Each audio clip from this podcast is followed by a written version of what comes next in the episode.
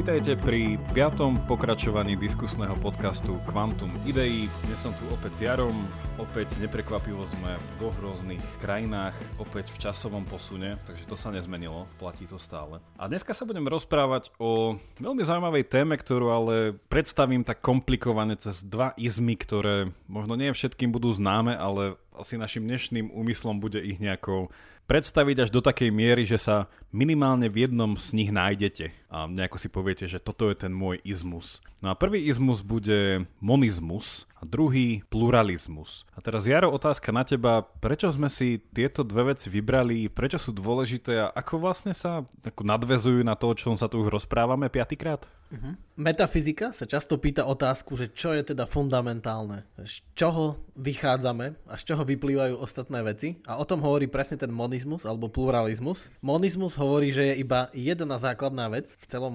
svete, v celom vesmíre a to je vesmír samotný a ten sa postupne delí. Alebo môže to byť dokonca niečo za tým vesmírom, nejaká zjednocujúca myšlienka. Jedna vec, z ktorej všetko uh, vzýšlo. A zase pluralizmus hovorí, že sú mnohé malé veci a tie sa postupne poskladajú do, do rôznych. Čiže na, ako kocky lega, alebo v, našej, v našom svete atómy vytvára, raz vytvoria stôl, raz vytvoria človeka, raz stoličku a niečo iné.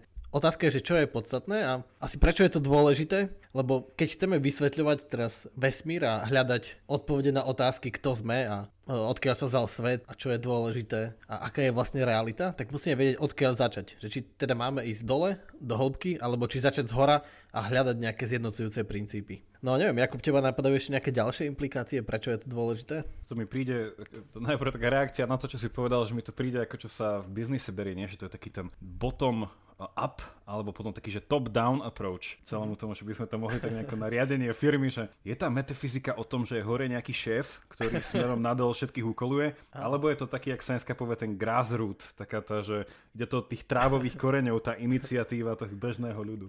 Ale čiže náš Ale... podcast je vhodný aj pre manažérov a pre, pre biznismenov.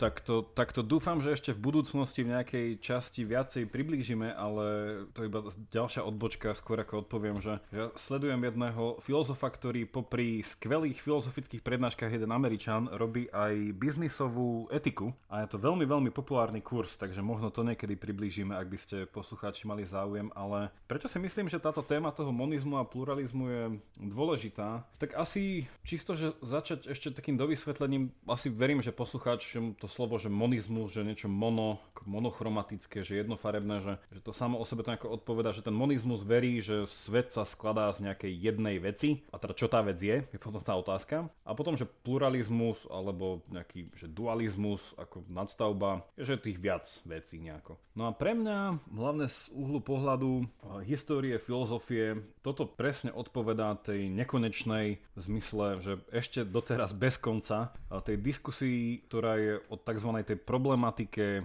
tela a mysle, alebo v angličtine sa to často nazýva, že body-mind problem, čo teda je v niečom zobraná problematika, ktorá sa tak dátuje späť k René Descartovi, ktorý žil na prelome 16. a 17. storočia, sa vlastne pýta, že ak svet sa skladá z dvoch základných vecí, čiže to je ten Descartov alebo ten karteziánsky dualizmus, ktorý tvrdí, že svet sa skladá z dvoch takých nejakých vecí, že jedno je, že telesné veci, tie materiálne a potom sú také nejaké, že tie duchovné, mentálne, mysľové, psychologické. No a tam je potom tá otázka, to, tejto problematiky, že no a ako tie dve veci interagujú, keď sú to dve úplne kategoricky odlišné veci, uh-huh. že to nie sú nejaké podskupiny. No a toto je pre mňa veľmi zaujímavé v tom, že sa to vo filozofii rieši asi od vtedy, čo filozofia vznikla, čiže to ide od nejakého Parmenida až tak, no a potom, že ťahá sa to až do dneska, že stále prichádzajú na to nejaké, i keď nie nové pohľady, tak reinkarnácie starých pohľadov, no a tá otázka, aspoň vo filozofii, nie je uzavretá. Takže preto mi to príde ako veľmi zaujímavá vec, no a dotvára to tú našu diskusiu o realite, kauzalite, čase a tak ďalej. No, uh-huh. no keď ja si spomínam dobre, tak presne v stredoveku to bola taká hlavná otázka dňa. Ten spor o nominálie, že čo je skôr, či hmota alebo myšlienka. A takisto si to môžeme predstaviť presne ten body mind problém. Je teraz taká veľká otázka modernej vedy, že už vieme šialné veci, ale stále nevieme, ako vzniká vedomie napríklad. Že či mm-hmm. musí mať správne us- usporiadanú tú hmotu, tie neuróny a, a všetky tie uhlíky a vodíky a kyslíky. A keď to mám správne usporiadané, tak potom tá myseľ vznikne. Alebo či je najprv myšlienka a potom je hmota. Čiže asi v tom jasne mal Platón, ktorý hovoril, že tento hmotný svet je iba svet tieňov a najprv je tá myšlienka, ktorá je niekde vo svete ideí. Áno, a Platón by ešte k tomu doplnil, že teda tá myšlienka, ktorej jednou z foriem, alebo niečo také by bola, že naša že duša, taká nejaká racionálna duša, takže nesmrteľná, že pokračuje, prežije proste tú nejakú telesnosť, že ten platonovský mm-hmm. pohľad bol vo veľkom akože taký, že náboženský pohľad. Mm-hmm. No presne, a keď spomínaš tie náboženstva, tak často tie náboženstva sú monistické v tom, že vidia nejaký zjednocujúci princíp nejakého boha za všetkým. To je také ťažké si predstaviť, my ako amatérskí mystici sa s tým ťažko popasujeme, že aké to je, že, že všetko je z toho jedného a my v ňom sme a všetko je skrze neho. To je také náročné, ale je je to presne, že nejaké hľadanie zjednotujúceho princípu. Dokonca ešte aj tie politeistické náboženstva, napríklad Gréci, ešte aj, aj tí bohovia boli nejak zjednotení tým, že boli spolu na tom Olympe a, a bolo to nejaké božstvo, ale aj tí vlastne, keď sa tam tým človek zamyslí, tak oni boli iba nejakí veľkí hráči v tom svete, ale nebolo povedané, že z čoho je ten svet a odkiaľ sa vzal. Sice ono to malo nejakú históriu vlastne, cez tých titánov a ako sa to dostalo až k Diovi. Človek očividne hľadá a za všetkým vidí zjednocujúce princípy. Veď samotný kozmos znamená po grécky poriadok. Uh-huh. Neviem, že je to podľa teba ako iba, iba taká domena náboženstva, alebo existujú aj nejaké takéto filozofické, logické argumenty, prečo by sme sa mali zaujímať myšlienku, že čo keď je všetko iba jedno, že má iba jednu podstatu že keď sme pri tej grečtine, že aj slovo princíp, že ak sa hľadá nejaký že zjednocujúci princíp, alebo že vše vysvetľujúci princíp, alebo tak ďalej, tak princíp znamená, vlastne to latinského pôvodu je to, že začiatok. Že, pri, že princíp znamená, že to, čo je na začiatku a z toho veci ďalej vyplývajú. No je to taká zvláštna otázka, že ja si to tak predstavujem a teda aj u tých prvotných nejakých filozofických mysliteľov, že to je takéto klasické, že čo bolo skôr, že sliepka alebo vajce, že hľadáme tento nejaký princíp toho usporiadania vzdelania preto, lebo ho nejako potrebujeme a chceme ho všade vidieť a bez neho nejako nevieme žiť. Teda to je aj taký, že by sa dal spraviť nejaký empirický experiment, že či by sme vedeli žiť v totálnom chaose. Lebo poriadok, akože jedna z vecí, čo evokuje poriadok je vlastne, že predvídateľnosť. Že veci nejako vieme, akože tým, že je to v poriadku, tak viem, že to bude opäť a viem sa niečomu vyhnúť. No a na druhej strane, že či by tam bol tam možno, že ak e, princíp možno tej usporiadanosti už je nejako vo svete a my ho spoznávame. Ne? Že jedno je, že ho potrebujeme a preto ho tam projektujeme. Druhé, že on už tam bol a nejako nás to zaskočilo a potom, že ako to vlastne funguje a, a tak ďalej. Čiže podľa mňa tí Gréci pre mňa osobne bolo asi pre nich to druhé východisko, skôr takým tým začiatkom, keďže oni často každý bol kozmológ a pozerali teda, ako sa tie planéty teda vracajú po tých nejakých svojich um, dráhach a sa to nejako opakuje, čiže tam bol nejaký poriadok v tomto. No a potom to nejako vysvetľovali cez geometriu, ktorá tak sa snažila vysvetliť ten poriadok a tak ďalej a z toho sa potom vytvárali nejaké iné časti matematiky. Asi tam nejak, akože táto túžba no, vysvetliť tú harmonickosť je, no. A potom, že či to je tá nejaká jedna vec, ktorá to všetko vie vysvetliť. No? Mm-hmm. Či je to nejaký ten monizmus. Myslím, že to ani vedcom nie je vôbec vzdialené takýto pohľad,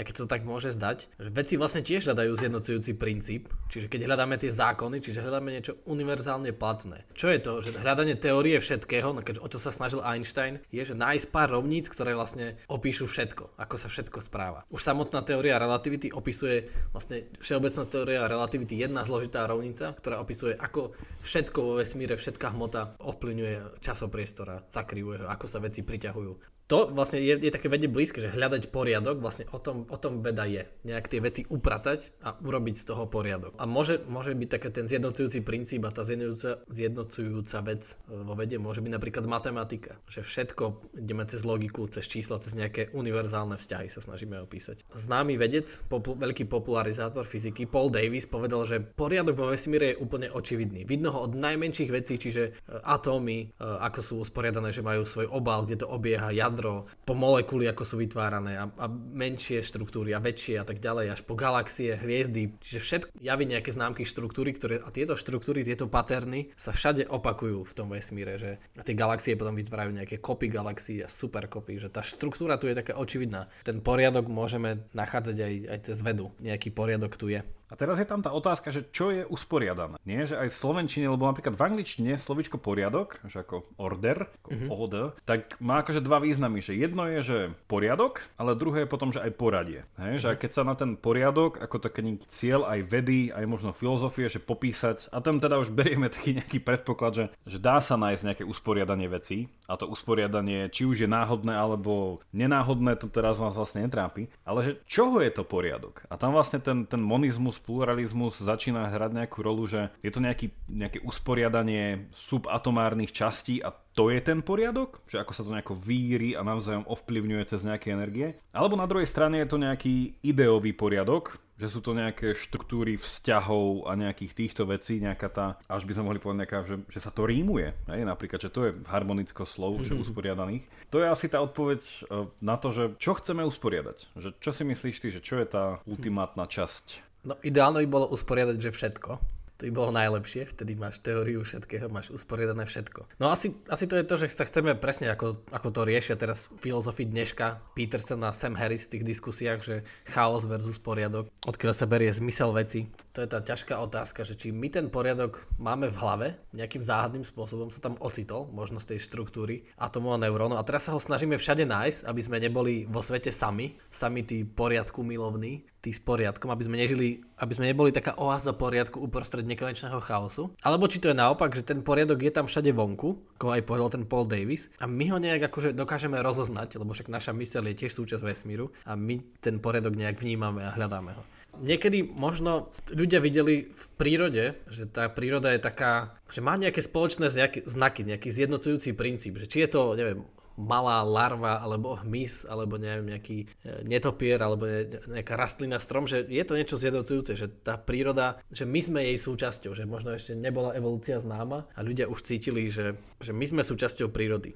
To je, ten, že je to zjednocujúce, možno tá, že matka príroda. Že my z, nej, my z nej schádzame a potom akože znova do nej sa rozplývame. Uh-huh. A tam by, ale tam by teda ten predpoklad bol čo? Že tá základná nejaká stavebná jednotka, ak to môžem takto nazvať, tej prírody sú teda tie atómy a kvarky? A my to len nejako sa snažíme pochopiť? Alebo je to skôr nejaké nemateriálne veci. Lebo, lebo tu mi napadá, že také rozlíšenie možno, ktoré ešte nezaznelo pre našich poslucháčov, že monizmus môže znamenať dve odlišné veci. Že monizmus môže byť, že celá realita sa skladá z nejakej jednej veci, vec, že v úvodzovkách, že nemyslím tým nejaký fyzikálny objekt. A tá vec môže byť, že materiálnej povahy, hej, nakoľko na hociakej úrovni teda tej matérie. Alebo monizmus môže tiež znamenať, že, že všetko sa to skladá z jednej veci, ktorá je nemateriálna. Že toto sú, obidva sú nejaké druhy monizmu. A ten pluralizmus potom začína v tom byť, že napríklad nie, že svet sa skladá z viacerých takýchto vzájomne vylúčujúcich sa vecí a tam by bol ten Descartes, ktorý by povedal, že je tam to aj materiálno, aj nemateriálno a tieto veci ako medzi sebou interagujú. No a dokonca Descartes mal ešte tú tretiu substanciu, že, že ešte tam bol nejaký, nejaký boh, ktorý to všetko, ešte aj tieto dve veci ďalej zjednocoval. Že keby si hovoril o tej matke prírode, tak tam by si to chápal cez tie kvarky? Alebo skôr cez nejakú tú energiu, nejaké také, že viacej duchovno? Nie, práve, práve tam som to chápal takto monisticky. Príroda ako nejaký, to, nejaký ten duch všetko presahujúci. Ale samozrejme, to si ľudia mohli skôr myslieť iba vtedy, keď Zem bola ešte stredom vesmíru, keď nevedeli, že sme uprostred takého veľkého prázdneho vesmíru, že mysleli si, že toto je všetko, čo tu je. A keď si to vtedy predstavíme, že to bol úplne iný pohľad na svet. Teraz máme že pocit, že celá Zem je presiaknutá ľuďmi, ale vtedy to bolo, že ľudské obydlie boli malé ostrovčeky uprostred prírody, že všade boli obrovské lesy čože všetko bolo príroda, bola taká presahujúca, tak, taká tá veľká neznáma, to mystérium. A ľudia si uvedomili, že aha, že aj my sme nejak súčasťou tej prírody a všetko presahuje nejaký ten, tá matka príroda, ten taký univerzálny duch. Čiže ja som to myslel tak monisticky. Niečo také, že neviem, ako napríklad Star Wars uh, je tá sila, tá sila je taká zjednocujúca aj keď tam je tá, tá sila taká zaujímavá, lebo tá sila má, to je taká monisticko-dualistická, lebo je, je iba jedna sila, ale zároveň je temná a zároveň je svetlá. Je to, je to, je to hviezdna sila. ono, ono, ono Star Wars je vždycky kapitola sama o sebe, že keď sa... Uh, sa mi zdá, je aj knižka, že filozofia Star Wars, ale že, že Star Wars je v tomto taký veľmi paradoxný a teda ja by som to aj nazval, že, že metafyzicky nekonzistentný.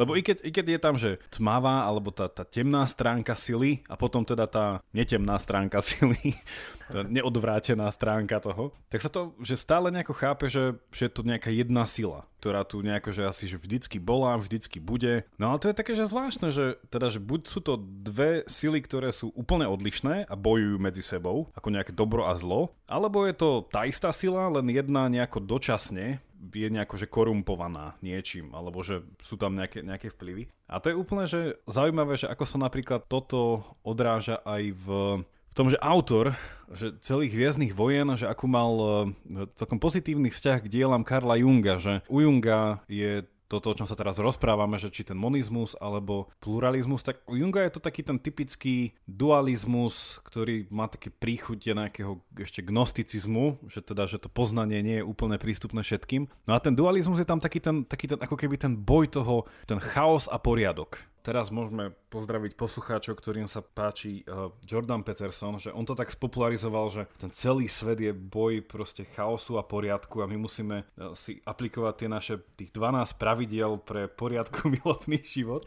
A to je zaujímavé, že, že u Petersona sa dá vyčítať presne to isté, čo Hviezdnym vojnám. Že je to nevysvetlenie tých metafyzických základov, že tu bol vždycky ten chaos a poriadok, alebo, lebo Gréci napríklad mali výhodu v tom, že oni by povedali, vždycky tu bol chaos. Ale v istom bode, a to je tá ich e, mytológia, ktorá nemá racionálne opodstatnenie, ale ten príbeh vždycky zaujme, tak povedia, ale zrazu sa niekto rozhodol, že ten chaos začne usporiadovávať. A vznikli proste nejaké tie prvé um, vysvetlenia, že ako sa to nejako dávalo dokopy. Ale tá vlastne otázka na nás a vlastne aj Star Wars toto nerieši. A ja teda dúfam, že jedného dňa uh, vyjde nejaký origin story uh, že celého Star Wars, že, že toto je napríklad že to, čo Pán prstenov ako kniha a ako príbeh má, že má ten Silmarillion, kde je to nejakým spôsobom vysvetlené, že ten svet vznikol ako nejaká hudba a tak ďalej, ale Hviezdne vojny to nemajú. A to dúfam, že jedného dňa sa to napraví. Že pochopíme, že z čoho vychádzajú Hviezdne vojny.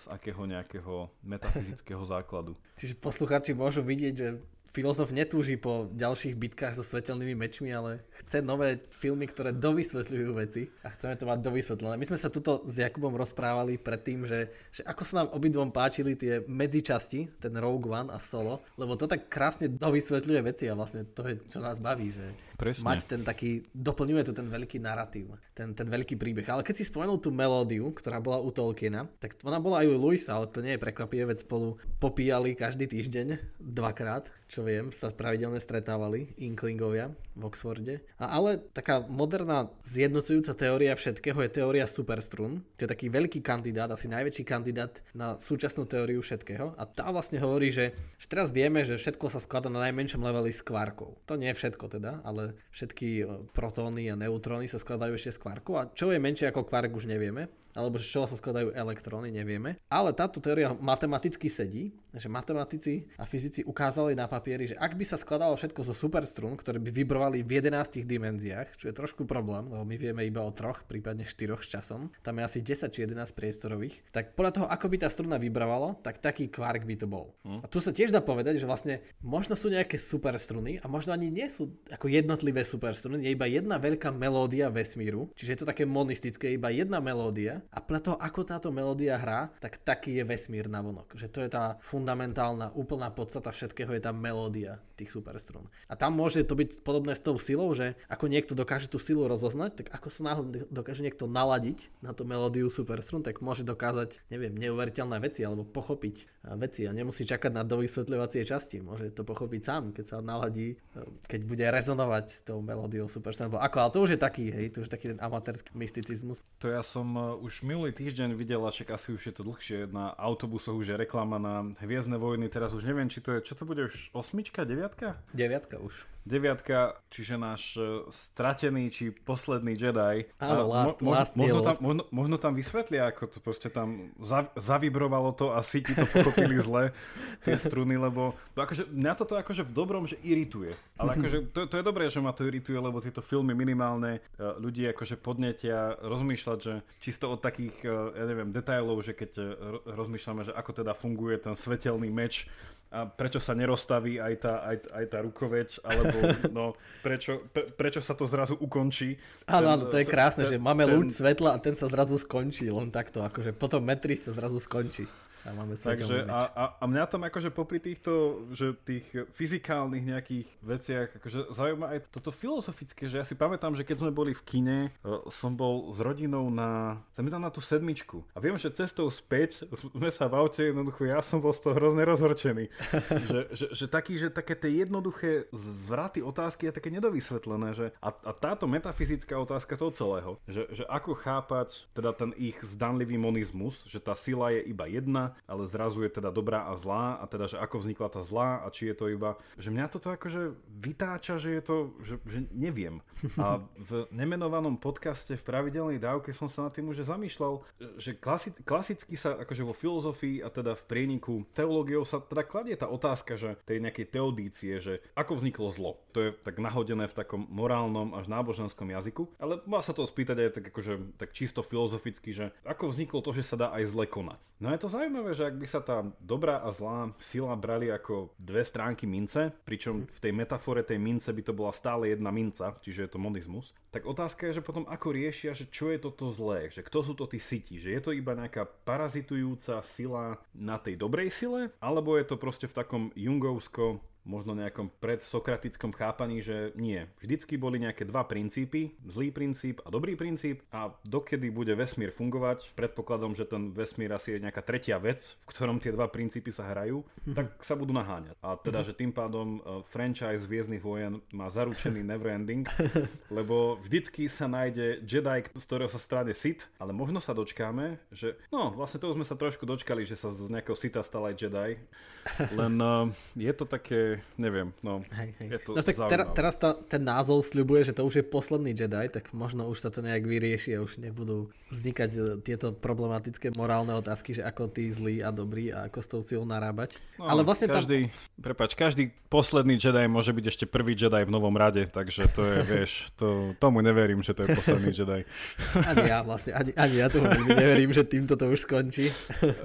Ale vlastne sme sa dostali k otázke morálky a to môže byť jedna z implikácií implikácií presne obrovská pre morálku, že ak by sme nejako prišli na to a odpovedali by sme si, že áno, pluralizmus je ten pravdivý izmus a teda najfundamentálnejšie a základné stavebné jednotky všetkého sú tie malé veci, tie kvarky alebo neviem čo, atómy, alebo superstruny tým, že nie sú zjednotené, každá si hrá ako chce, tak potom by to znamenalo, že tak potom nemôže existovať niečo ako objektívna morálka predsa dalo by sa vôbec hovoriť o, o termínoch ako že dobro a zlo? Lebo keď hovoríme dobro a zlo, tak to myslíme v takom tom univerzálnom, takom tom kozmickom, všeobsahujúcom leveli, že existuje tu nejaké dobro a nejaké zlo a to je také všeobjímajúce. Ale keď je všetko z maličkých vecí, tak potom sa nie je o čom baviť. Tak uh, možno aj preto je táto otázka taká dôležitá, ale hovorím, že aj v samotnej vede je veľa argumentov, že prečo to tak nie je, lebo však máme fyzikálne zákony a tie platia úplne všade sú zjednotené presne ako som hovoril tou matematikou. No a potom si tu presne hovoril, že tá vesmír to je tá tretia vec. Potom tu máme ešte nejaké univerzálne javisko, kde sa všetko deje, ale ako vieme už posledných 100 rokov je, že to nie je úplne také neutrálne javisko, že ono dosť tak interaguje ten časopriestor samotný s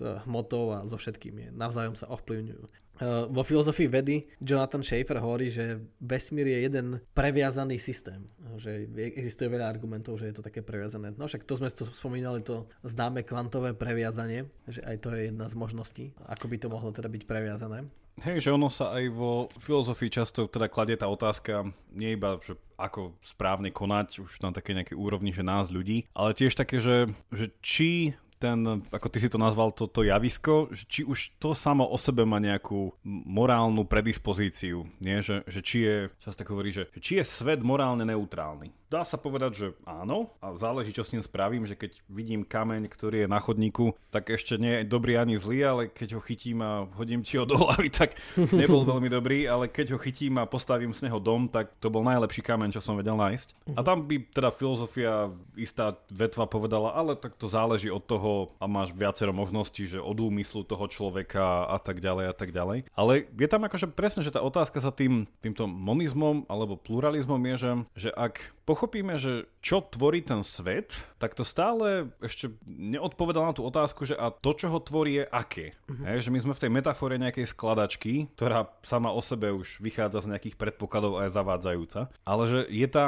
skladačka sama o sebe dobrá, alebo že keby som upovedal, že hrozne zlú metaforu, že ak si to predstavím ako šachy, tak my, si, my síce chceme vedieť, že ktoré z tých figúrok sú nejaké, že tie najdôležitejšie, hej, že o ktoré sa tam hrá, uh-huh. ale že a tá šachovnica je dobrá, alebo tá šachovnica je zlá. A potom vlastne táto metafora nepra- neplatí preto, lebo už aj tá šachovnica je zložená ako keby z tých figúrok, čiže tá metafora nám tu padá. No a, a toto je zaujímavé, že, že ak sa trošku vrátime vo v histórii filozofie, že keď sa toto začalo lámať s Descartom tak toto malo že celkom že dosť jasné, že, že tie morálne implikácie, lebo pre Descartes platilo teda to, že ten svet, teda on bol ten pluralista, alebo teda ten dualista, čiže existoval, svet sa skladal z nejakých vecí, ktoré, ako on hovoril, majú povahu, že sa vedia rozťahovať, čiže to bolo, bolo vysvetlenie, že materiálneho sveta. No a potom sú veci, ktoré povedal, že majú povahu, že mysliacu, že sú, že sú nejaké že mentálne a teda to boli že naše mysle. No a preňho vlastne bol ten záver taký, že tak tie naše mysle to je to, na čom naozaj záleží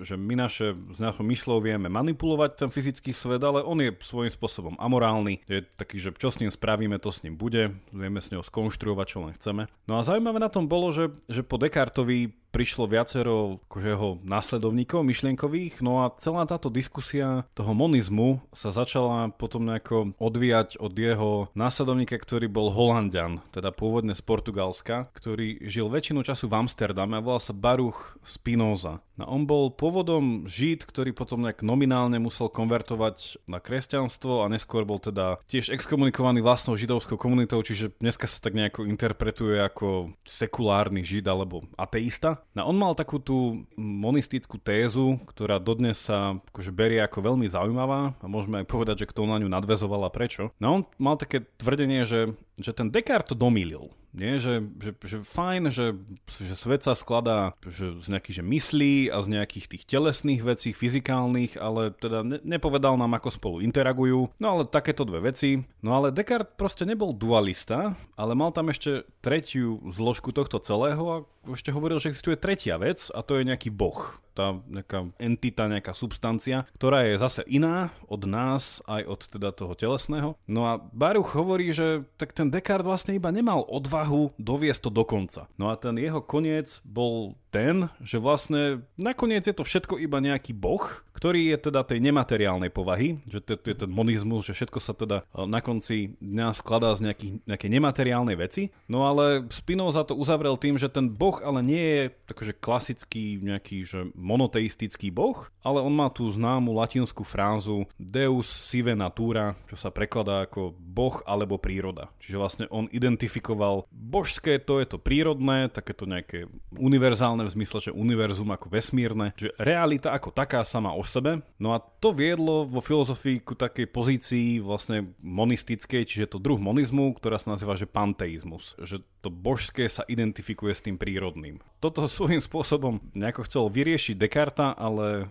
opätovne to zamiešalo ešte raz kart. Súvisí to aj s tým, čo sme hovorili, že to môže byť tá sila alebo ten duch prírody, niečo zjednocujúce, čo všetko presahuje. A tu môže znova vzniknúť ten problém pri Spinozovi, že ak je Boh rozplynutý v prírode, tak potom stále tu ostáva to univerzálne javisko, ten časopriestor, ten, ten svet ako, ako priestor, ako, ako pole možností, kde sa to odohráva, tak ten sa zdá mimo toho. Lebo príroda je niečo, čo sa v tom nachádza, ale potom je tu ešte to samotné javisko. On si myslím, že by na to odpovedal, že to javisko je tiež Bohom. Lebo často sa, často sa teda hľadá, že ako to ten Spinoza teda myslel. A niektorí ľudia ho interpretujú späť, že vlastne, že on iba tak oživil takýto ten pohľad, ktorý mali stoici. Že, že niekedy sa tí stoici tak chápu, že tak to sú tí, e, ktorí sú takí s tým stoickým pokojom a teda nič neriešia a nič ich nerozhádže, ale v podstate stoici boli takí, takí zvláštni, oni sa tak nazývali, že sú to tí autentickí pokračovatelia Sokrata, čiže oni chceli mať takú nejaký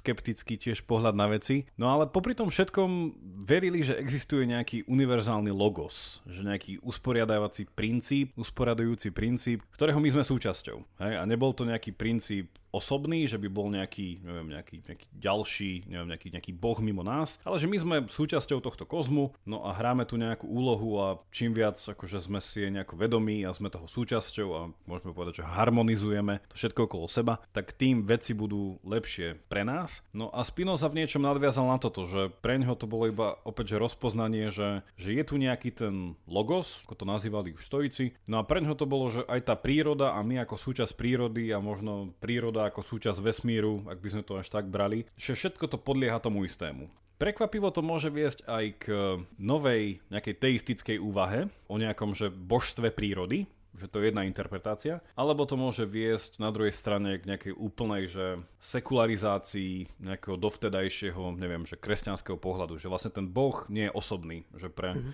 Spinozu božstvo nebola nejaká osoba, ktorá ťa, nejaký boh, ktorý ťa má rád, myslí na teba, je prozreteľný alebo tak. Čo vlastne Spinoza toto dal preč, že to bol akože boh ako nejaký organizujúci princíp. No a my si tu svoj božko v sebe uvedomujeme že nejako sa nadpájame na tento, mohli by sme povedať, systém. A to si myslím, že v niečom si myslím, že sa vracia tento, tento spinozizmus, ako to niekto nazýva, lebo je to veľmi prítomné aj v mnohých takých tých environmentálnych hnutiach, že pozerá na prírodu ako organizmus, ktorej my sme teda súčasťou ako organizmy, čiže je tam nejaké rozmýšľanie na časti celok a ten väčší celok, ktorého sme my časťou nás nejako určuje a tým pádom sme nejako zaviazaní sa akože ho chrániť, lebo je to proste súčasť našej identity. Takže to je jedna časť tej mince a druhá, že vlastne tomu, tomu celkovému organizmu, tej prírode sa dáva takýto ten um, pinozovský alebo ten stoický element toho logos. Že je to nejaký usporiadaný celok a teda to je ten asi ten vplyv tých Grékov už cez toho Sokrata tak, že, že kdekoľvek videli poriadok, videli za tým nejaký intelekt, teda za tým videli nejak, niečo božské. Že jednoducho, že je to niečo, akože neskôr sa to začalo teda určovať, že, že osobné, ten intelekt sa vždy viaže na nejakú, na nejakú bytosť. No a to je taký ten zaujímavý návrat aj toho spinozizmu v tomto, že vie sa napríklad aj environmentálne hnutie týmto definovať, že je že monistické, povedali by sme, že panteistické, niektorá jeho časť. A, a to vedie aj k takým zaujímavým potom eh, deriváciám, že sú v dnešnej dobe vzrastajúci že antinatalisti. Čas z nich, ktorý si myslím, že, že panteistická, tak by dokonca prišla k takému záveru, že, že je lepšie pre prírodu ako celok, aby niektoré jej časti odumreli. Alebo teda, mm-hmm. že aby sa rozhodli nebyť pre, pre vyšší celok. A toto mi príde ako úplne založené na tomto spinozovskom eh, pohľade, ktorý si myslím, že, že celkom pretrval už od toho 17.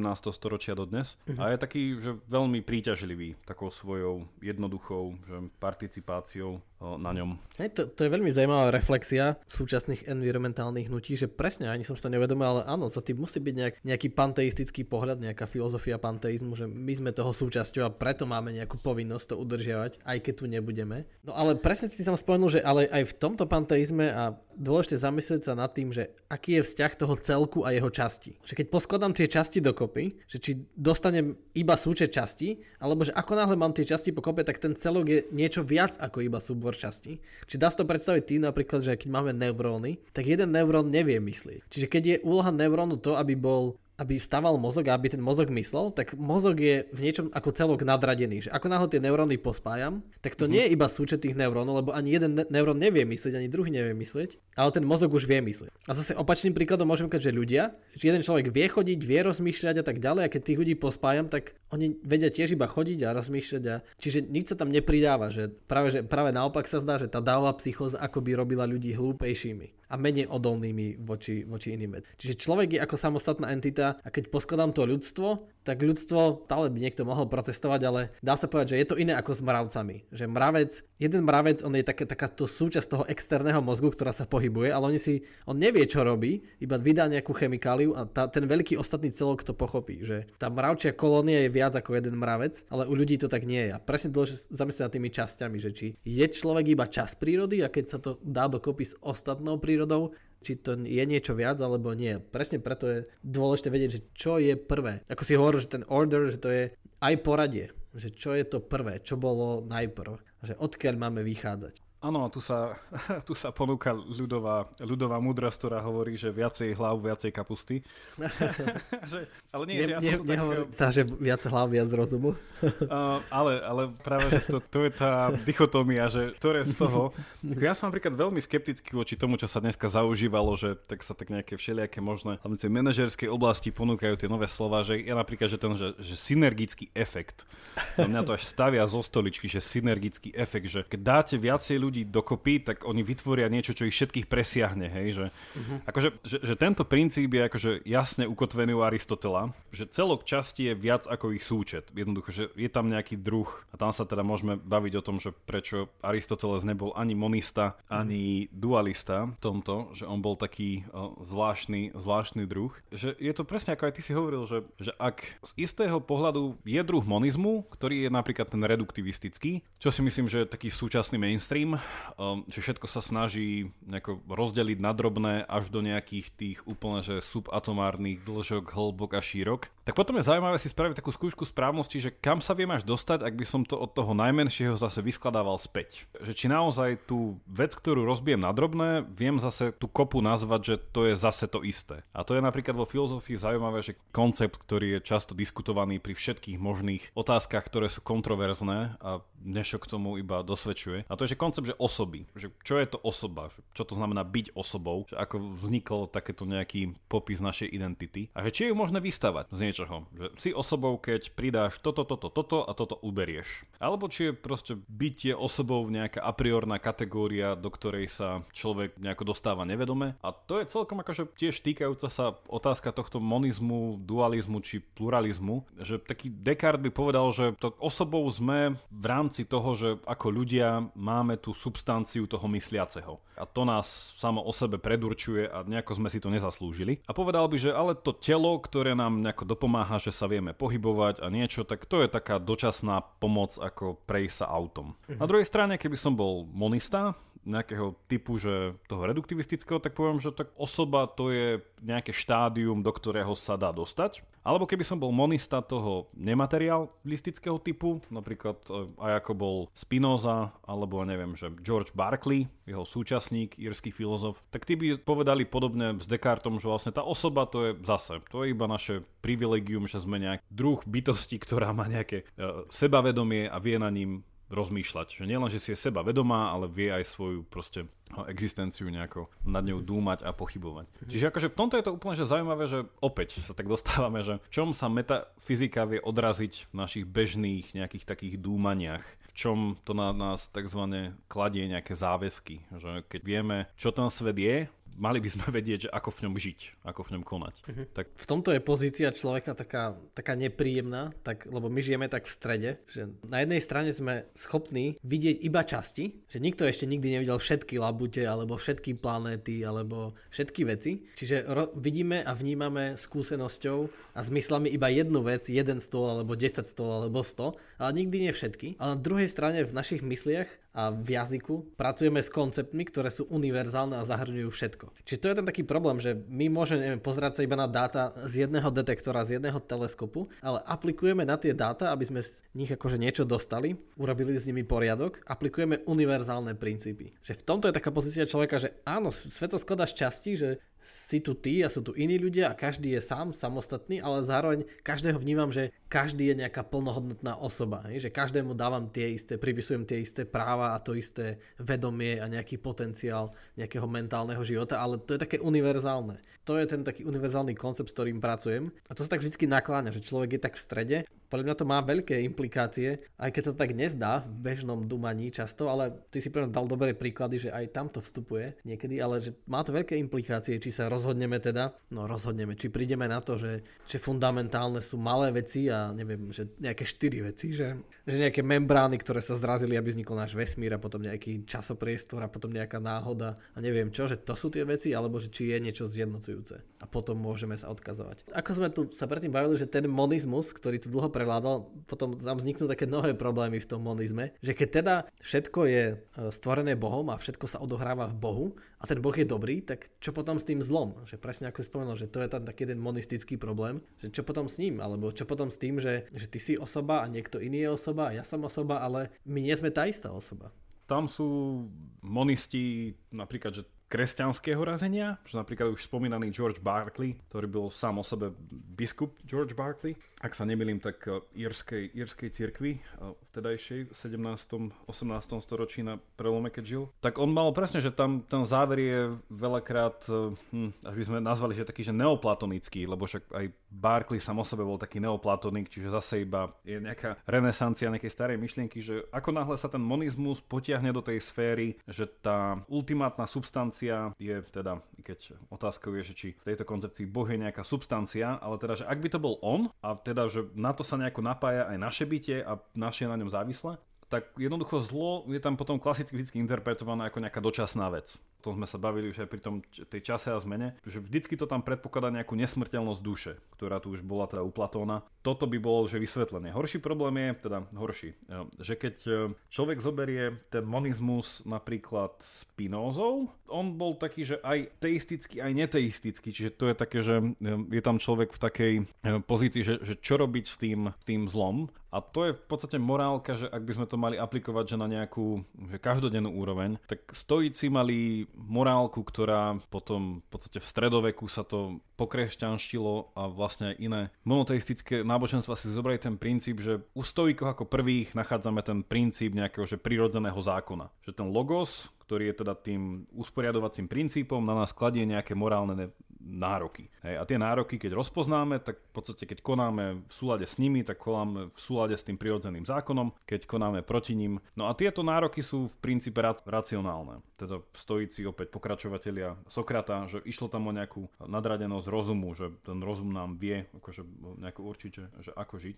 a to zlo by tam bolo potom čisto chápané ako, teda v tom klasickom Sokratovom duchu je zlo chápané ako nevedomosť. Čiže proste, že človek koná zle iba z nevedomosti. Nikdy vedome. Uh-huh. Čiže ja, stále, je... stále to znie tak paradoxne, že keď si predstavíme tak zjednodušujúco úplne, že celý svet je žltý, alebo akože celý svet je dobrý, lebo Boh je dobrý, všetko je dobré, tak keď je celý svet žltý, čiže dobrý, tak prečo je niekde zrazu, že modrý fľak? Keď všetko je od podstaty žlté, všetko je od podstaty dobré, tak prečo je tu zrazu nejaký fľak? Prečo ja tu vidím niečo iné? Že keď je všetko žlté, tak to musí byť žlté, tak nemôže to byť akože na chvíľu čierne alebo modré. Malo by to byť, takže odkaz to berie, že to je taký problém. A možno ďalší problém je, ktorý som sa David, ako na to odpovieš, že keď teda uznáme, že je iba jedno, akože svet je, pochádza z jednej podstaty, je iba jedna veľká podstata, všetko presahujúca, tak ako, môžem, ako ju môžem spoznať? Keď teda všetko presahuje, tak ja nikdy ne, ne, nemôžem ani mať nejaký, a, ani zďaleka nejaký taký ob, ob, objímajúci pohľad, že by som vedel, že je iba jedna. Čiže ja vždy rozoznám iba zo spodu, cez tie jednotlivosť. Teda ako si môže byť istý, že za všetkým je iba jedna podstata, keďže nie, nie je mi umožnené mať pohľad, že mimo tohto sveta, že na chvíľu pôjdem za svet a pozriem pozriem sa na neho z hora a uvidím, že aha, vlastne však keď to vidím takto z diaľky, tak to je vlastne iba jedno. Jedno a to isté, tá istá podstata. No a toto samo o sebe, že zase nás to vracia, že keď sa tá filozofia potiahne do tejto sféry, tak vždycky sa na jednej strane ťahá späť v histórii, že čo o tom ľudia už si mysleli. A na druhej strane ide aj tak, že v súčasnosti nejako, do šírky a do hĺbky. No a toto je akože presne otázka, že ako rozmýšľať e, kebyže z pohľadu väčšnosti, hej, že ak, ak všetko vychádzalo z nejakého prvotného princípu, ako sme spomenuli, je princíp z latinského, že počiatok, ak hľadáme nejaký princíp, tak hľadáme prvotnú, prvotné vysvetlenie, môže to byť nejaká rovnica rovnica alebo niečo. Takže ako môžeme ísť ešte za tú rovnicu alebo nad tú rovnicu alebo niečo, že, že ako sa tu dostať. A toto napríklad, že priťahovalo uh, viacerých ľudí k Spinozovi, že, že Spinoza v tomto je známy, že ako keby tento paradox nejako, no ne, nepoviem, že to rozťal ako gordický úzol, ale v niečo minimálne sa to tak nejako zneutralizoval, lebo on má ten známy koncept v latinčine pod slovami subspecie eternitatis. A teda Spinoza tým hovoril, že, že ide o nejaký, že my ako ľudia sme schopní, že pohľadu z perspektívy väčšnosti. No a z perspektívy väčšnosti chápeme veci, ktoré sú tej povahy nejakej, že to sú tie naše, že ten, ten ľudský svet, že tých nádejí a že ten svet, kde máme nejaké úmysly a svet, kde existuje nejaké dobro a zlo a nejaká láska. No na druhej strane on hovoril, že existuje súčasne paralelný, čiže to nebol nejaký, že, že by bol nejakom odpore, ale že súčasne existuje ďalší pohľad, ktorý bol, že tzv. Že, že z pohľadu trvácnosti, teda že pak väčšnosti, že teda že z nejak súčasného trvania, ktorý bol teda chápaný ako pohľad, že, že uhol pohľadu, že zmeny. A to bol ten tzv. Že, že chápanie že toho fyzikálneho sveta. No a jeho vysvetlenie teda monistické bolo, že tieto dva pohľady, že obidva sú pravdivé a obidva vysvetľujú tú istú vec len z iného pohľadu. No a napríklad, že, že Spinoza bol obľúbený aj u nedávnych mysliteľov, ktorí obidva zomreli v druhej polovici minulého storočia. A na britských ostrovoch to bol Bertrand Russell, e, ktorý v podstate tak trochu nejako upravil ten e, Spinozov monizmus a nazval ho tú svoju verziu, že sa mi zdá, že naivný e, monizmus. A kde sa mu presne toto páčilo, že realitu ako takú, že chápeme z toho že ľudského pohľadu, to bol ten pohľad väčšnosti, tých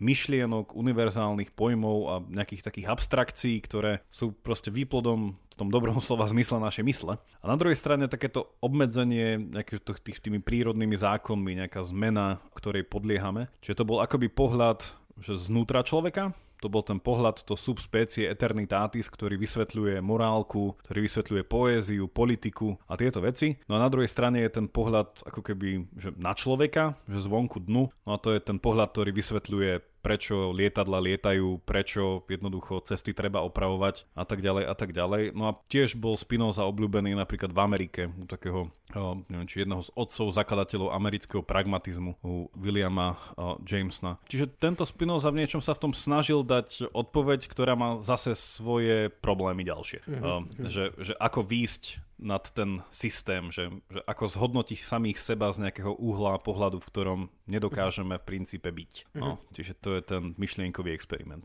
To je ten asi taký problém toho monizmu je, že presne tento najväčší. Ale tak, taký ten vedecký podporný argument v prospech monizmu je presne, že strašne málo rovníc stačí na opísanie neuveriteľného množstva vecí. Že sú koncepty, ktoré sú univerzálne, že zahrňajú všetko a keď celý vesmír a celá hmota, všetká hmota sa riadi týmito pravidlami, tak nenasvedčuje to, že tá hmota musí byť nejaký istý spoločný bod v histórii. Čo ako sme rozprávali, že vlastne aj má, všetko sa dá spätne vystopovať cez tú kauzálnu reťaz do singularity. To je jednoducho, nedá sa povedať, že to je miesto, lebo to nie je miesto, nie je to ani čas, ani priestor, je to všetky fyzikálne zákony tam jednoducho neplatia podľa našich výpočtov by tam musela byť nekonečná teplota, nekonečná hustota, čo nie je možné.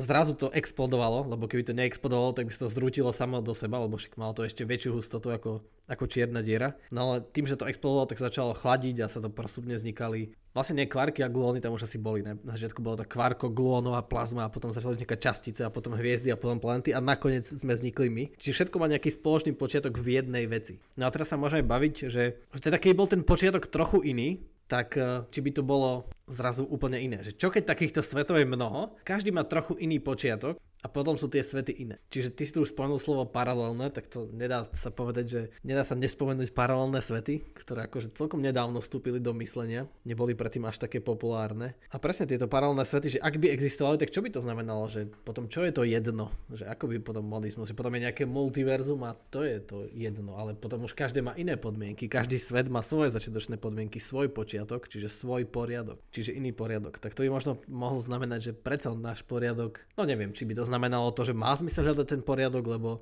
lebo stále hovorí pravdu o tom, že my sme vlastne v tomto svete, tak stále nám to niečo povie o tom, kto sme a aká je no. naša realita. Asi by to malo zmysel hľadať ten poriadok. No ak eh, si to dobre pamätám, tak síce dneska sa už operuje, že tie alternatívne paralelné svety, a teda v zmysle vesmíry, že sa to tak chápe celkom, že fyzikálne, ale ako myšlienka ak si to dobre pamätám, je to myšlienka už eh, ďalšieho, tentokrát nemeckého filozofa uh, Leibnica, ktorý to použil ako logický nástroj na definíciu nevyhnutnosti. Že, že čo by to znamenalo, ak je niečo nevyhnutné. A my tak zvykneme ľudovo povedať, že to je to, čo platí za každých okolností, no ale on by povedal, že to je nedostatočné. Mm-hmm. A mhm. teda, že v jazyku logiky on vtedy prvý, on bol aj teda jeden z ľudí, čo sa uh, dosť uh, zaslúžili o rozvoj štatistiky a teórie probabilities, čiže týchto pravdepodobností. A zároveň aj že... integrálny a diferenciálny počet. Leibniz bol veľký matematik, on sa Presne tak. Veľa Čiže akože že celková tá prvotná myšlienka tých paralelných svetov bola niečo ako myšlienkový experiment, že,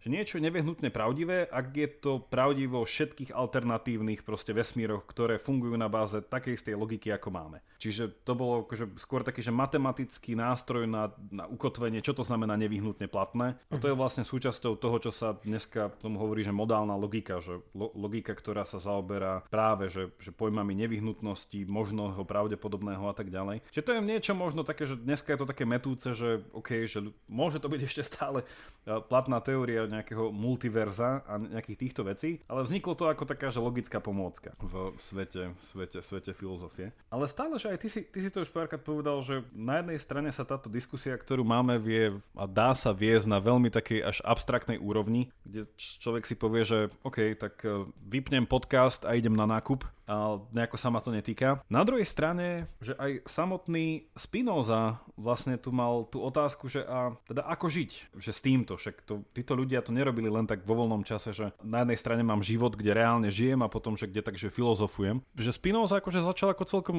aktívny človek a teda, že aj cez jeho vieru, ktorú potom nejako reformoval a pozmenil, že, že stále si myslel, že ten jeho monizmus je nejako záväzný. No a on pracoval s takým konceptom, ktorý vlastne je celkom prítomný v dejinách filozofie, že nebol prvý, ktorý si ho nejako osvojil, ale teda, že dá sa to vystupovať niekde k Aristotelovi a ešte pred ním. No a ten princíp bol tak že v latinčine, že conatus, čo sa dá preložiť e, niečo ako, že, akože, že úsilie, e, nejaké že snaženie sa o niečo, ale potom ešte lepší preklad by bol nejaké, že nejaká predispozícia, nejaké nastavenie, nejaká túžba a niečo takéto. Čiže viacerí autori s tým pracujú, napríklad niečo ako že nejaký vrodený, neviem, že anti by povedali, že apetít, že nejaké chcenie, nejaká, nejaká vášeň pre niečo. No a samo o sebe je zaujímavé, že, že človek ako Spinoza, ktorého pohľad teda na svet bol takýto v niečom panteistický, stále hovoril, že vzhľadom na to, že sme súčasťou toho vesmíru, ktorý je riadený nejakým tým logos, tak ten logos sa nejako odráža nás, v nejakej, v nejakej vnútornej organizácii nášho života tým, že sa rodíme s nejakými túžbami. A tie túžby sú nejaké smerodajné. Čiže ten konátus bol pre ňo, že, že, že istý nejaký ten vrodený, nejaký ten, by sme dneska nazvali, že drive pre niečo. No a tento konátus sa akože úplne že triviálne vysvetľoval aj tým, že, že nie len, že chceme žiť nejakým spôsobom, ale že, že samotná túžba žiť. Že, že jedna z tých základných manifestácií toho konátu je vlastne to, že ako ľudia chceme ďalej pokračovať v živote. Potom už je tá nadstavba, že, že akým spôsobom žiť, ako nežiť. Ale že, že niekedy sa ten konátus prekladá aj, že, že will to life, hej, že, že túžba po živote. No a otázka je, že, že ako sme k tejto túžbe prišli. Že je to skôr taká otázka, ktorú si človek položí, až mhm. keď nejako pochybuje o tom, že ako vlastne žijem, ale nikto to nejako nespochybňuje, že na začiatku som začal s chuťou žiť. Ale mm. proste blbý život, nemal som šťastie, tak za- začnem o tom pochybovať. No a toto je zvláštne, že toto je že spinozovský pohľad, taký ten nejaký prvotné, nejaké východisko spinozovskej morálky. Že, že objaviť v sebe túto vôľu žiť, ktorú potom, no taký Nietzsche by ju nejako trochu inak nazval tú vôľu, no ale... tá, tá vôľa žiť môže byť tiež taký dôsledok toho jedného, toho, že vesmír teda existuje a všetko teda chce existovať, nie? Že to môže byť také, že čo je, vznikne z toho jedného, tak akože chce existovať. Že každá štruktúra, ktorá, to je také, neviem, to také, že sa odkazuje, že základ všetkého je existencia, to je taký ten existencializmus, že najprv musí byť túžba existovať, túžba byť, že hociaká štruktúra, čiže ten človek z toho jedného vznikne, tak chce ostať. Akože je to zaujímavý koncept, ale niečom tiež sa dá spochybniť, ako vlastne všetko vo filozofii, v dobrej filozofii sa dá všetko spochybniť. Je, že ale niektoré veci nechcú existovať existovať, nie? Že takému kameňu to je jedno, že on sa tiež ocitol vo svete, ale je mu to jedno, že tu je to také skôr, že ten život, tá príroda sa vyčlení z toho, toho vesmíru, že ako keby v tom svete boli veci, ktoré viac chcú existovať a tie, ktorým to je jedno. Zase už ten svet delíme a to je presne to, čo, čo rozdeľuje ten monizmus a pluralizmus, že ako to teda delíme, hej? či to spájame z dola, alebo to delíme z hora. No, že stále musíme vidieť, že to delenie, to nerozdelené je niečo viac. Čiže napríklad ako koláč. Keď dostaneš takýto vykrojený koláč, čiže ktorý je na kraji okrúhly, taký že 30 stupňový znútra, tak vidíš, že to je súčasť nejakého okrúhleho koláča a vidíš, že to je jeho časť, že on z toho vznikol, že to je časť torty a že tá torta je, že to úplne všetkým tým, čo je, naznačuje, že je nejaká celá torta. Ale toto je presne ten problém, že my napomedzi, že, že musí byť nejaký univerzálny človek, akože z ktorého sme sa my ocitli, akože na ktorého sa svet rozkrájal, že že skôr sa to zdá, že je to niečo také nové, že taká nová dočasná štruktúra. A preto, aby sme povedali nejaký argument aj pre pluralistov, aby nás neprestali počúvať pluralisti, tak sa nám zdá, že tie atomy sa pospájajú, my vznikneme. Sice máme tú vôľu žiť a máme nejaké to pochopenie pre tie univerzálne veci, ale tie atómy sa postupne akože dezintegrujú, nejak sa spájajú, interagujú, potom sa dezintegrujú a my nie sme. Čiže zdá sa, že to je mm. taká dočasná štruktúra, že ako sa tie atómy pospájali. Čiže ako niečo z lega postavím a potom to mhm. zničím mm. a idem stavať niečo ďalšie. No je to také paradoxné, lebo počas toho, ako tie atómy sú pospájané správne, tak my zrazu vidíme ako si hovoril, máme ten Spinozov pohľad akoby hmm. z väčšnosti. Tu mi napadli dve veci. Jedno s tým kameňom, to je taký vtip, že ako je takých viacero argumentačných faulov, tak jeden sa tak vtipne nazýva, že, že argumentum ad lapidum, to je, že, argument z kameňa a to je taký známy, známy príbeh, že George Barclay, ktorý povedal, že teda ten jeho, ako sme nazvali, ten jeho monizmus bol tzv. imaterializmus a povedal, že, že všetko bytie je závislé od toho, že ho niekto pozoruje alebo toho, že ho niekto vníma. Potom prišiel jeho nasledovateľ, botaniek, Brit eh, doktor Samuel Johnson, ktorý povedal, že kopnem do kameňa, alebo že, že kopem do kameňa a týmto vyvraciam. To je taký ten známy, že teda, že OK, že ale tak existencia kameňa závisí od mojej mysle, ale keď ňoho kopnem a bolí ma to, tak proste tak asi ten kameň tam bol mimo moju mysel. No a čo Barkley by povedal, že ale existencia kameňa závisí od toho, že ho vnímaš a vnímanie je mentálna aktivita, takže je to stále nemateriálne. Takže, mm. že, že ak si aj povedal, že ten chudá kameň akože sa tak cíti sám, kým neviem čo, mm-hmm. tak proste ty, akože monista, taký, že úplne, že konzistentný metafyzický monista by povedal, že aj tá existencia kameňa je v niečom iluzórna, že je závislá od iných vecí a že, mm-hmm. a že práve to je tá otázka, o ktorej sa bavíme, že či ten kameň sám o sebe je substancia ako taká. Hej, že je to mhm. nejaká vec, ktorá proste má nejakú vlastnú existenciu svojim zvláštnym druhom a tým pádom, že od ničoho iného nie je závislá. A tu je zaujímavé, že rozmýšľame, že či taký, že najpoctivejší pluralista všetkých dní, keď teda to berie berieme, že, že jeden druh monizmu je ten nejaký ten idealizmus, že všetko je nejaká že tá myšlienkovo-mentálna vec. A druhý ten monizmus by bol nejaký ten materialisticko-reduktivistický a potom je nejaký ten karteziánsky dualizmus až nejaký trializmus. No a potom, že, že podľa mňa, že poctivý pluralista bol asi iba, rozumiem, že asi iba Leibniz. Že on mal tú koncepciu tých monád a tie vlastne neboli jedna veľká monáda dokopy, ale že, a teda, že pre poslucháčov to asi sa k tomu niekedy vrátime.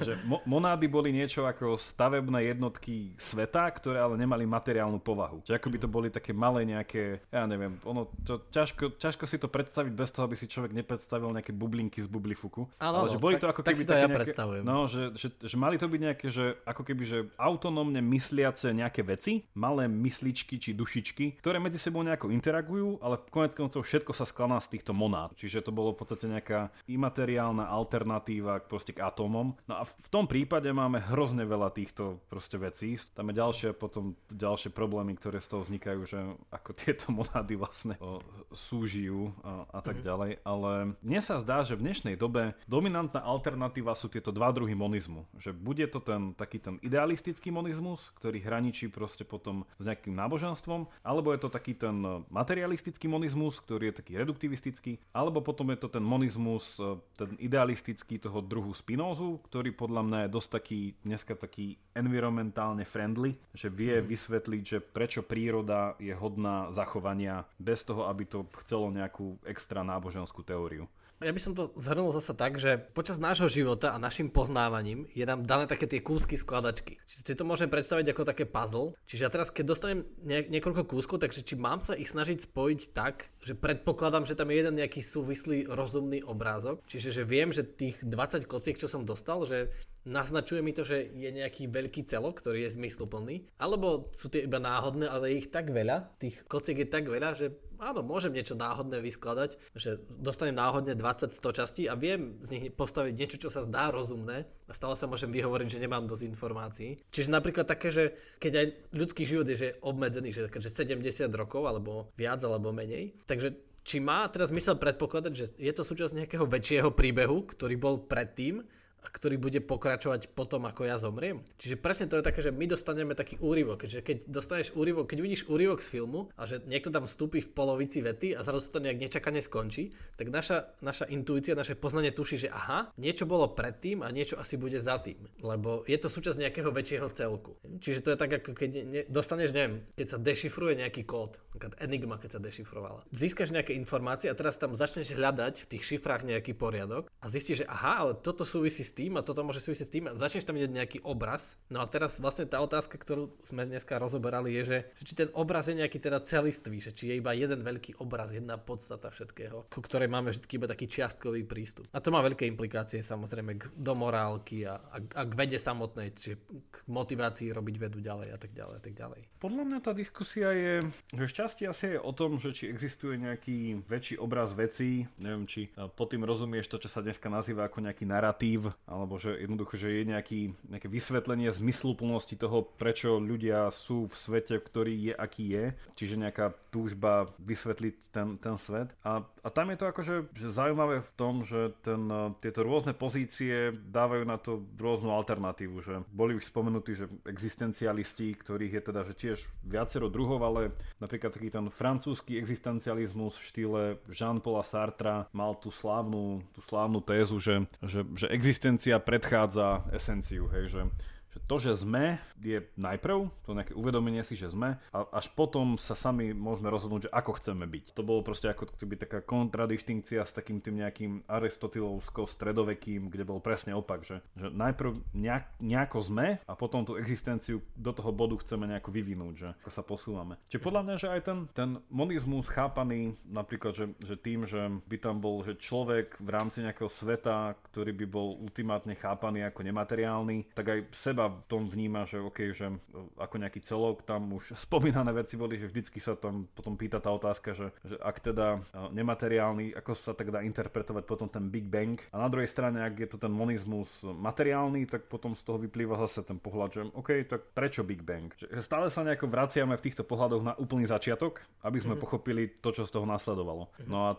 to chápanie týchto rôznych pozícií nás nejako predurčuje, čo mohlo byť na tom začiatku. Hej? Že mhm. niektorí ľudia sa uspokoja s tým, že, okay, že Big Bang a pred ním niečo, ale v podstate Big Bang a pred ním niečo. Druhí ľudia sa spýtajú, no ale tak čo predtým? Však to predtým ešte, no to už je potom to vyrušovanie na základe nejakej, nejakej pozície, ktorú človek má. Uh-huh. To slovo narratív je pre mňa veľmi dobré, vďaka, že si ho povedal, že presne ľudia hľadajú také univerzálne rovnice, univerzálny narratív na všetko. Napríklad každý historik verí, že história je jedna vec, pristupuje takto holisticky, že história sa ťahá a je súvislá a je jedna, ale na to, aby nejako, že urobil nejaký zmysel, našiel nejaké znaky, tak to rozkrája. Že rozkrája to, že na prvohory, druhohory, treťohory a potom práve, neviem, stredovek, starovek, hej. Že problém sú vždycky tie, tie prechody sú problematické. Keď sa stredovek začal dobitím Konštantidopolu, tak deň predtým to ešte bol starovek a potom nebol a teraz, že kedy to presne, prečo v ktorej minúte zrazu už neplatia pravidla pre e, starovek, ale už platia pre stredovek, že tam sa žilo inak a tak. No a problém to je s každým popisom, že takisto to je, že s bunkou, s ľudským telom, že biolog narába s inými entitami vecami, inak nakrája svet a s nimi narába, ale znova tie prechody sú problematické. Lebo my keď chodíme po koberci, tak strácame elektróny a teraz, že čo teraz? Akože už to strácam, už to nie je moje telo a teraz alebo je už kus môjho tela na koberci, alebo že ako to teda je, hej?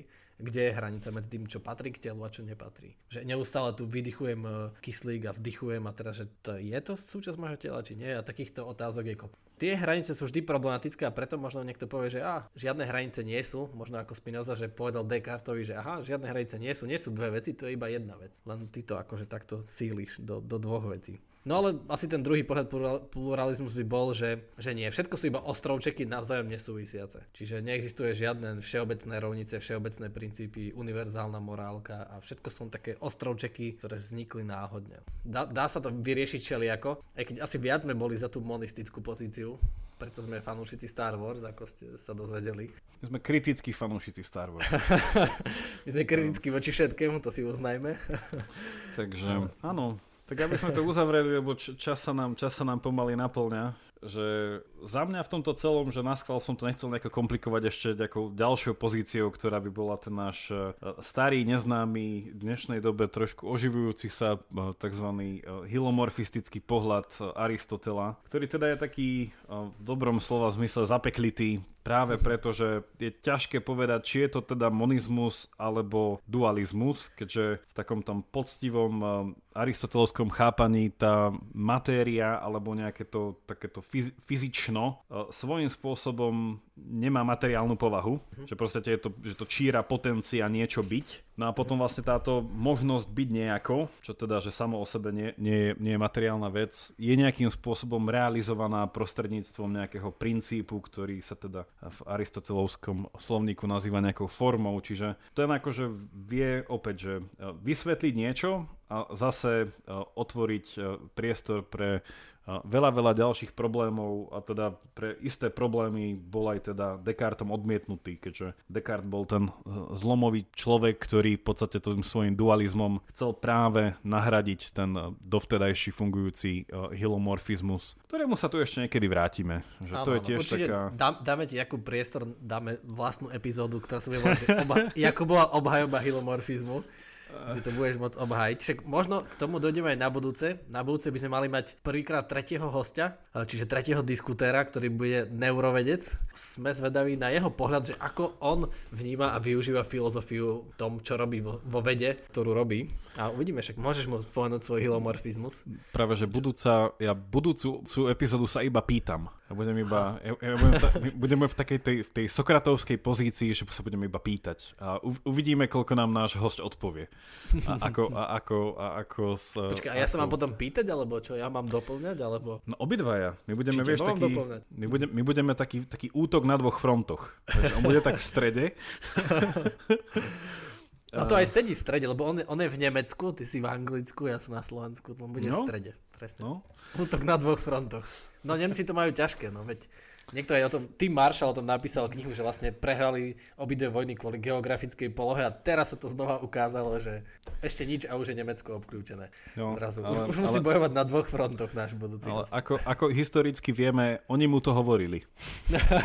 oni mu to hovorili, že s tým Ruskom to už nebude dobrý nápad, že zastav, zastav sa v tom Francúzsku, ale on nie. dobre, dobre, tak už to... Dobre, tak vďaka, vďaka, že nás počúvate a tešíme sa na budúce. Aj na nášho hostia. Všetkých srdečne pozdravujeme a majte sa pekne.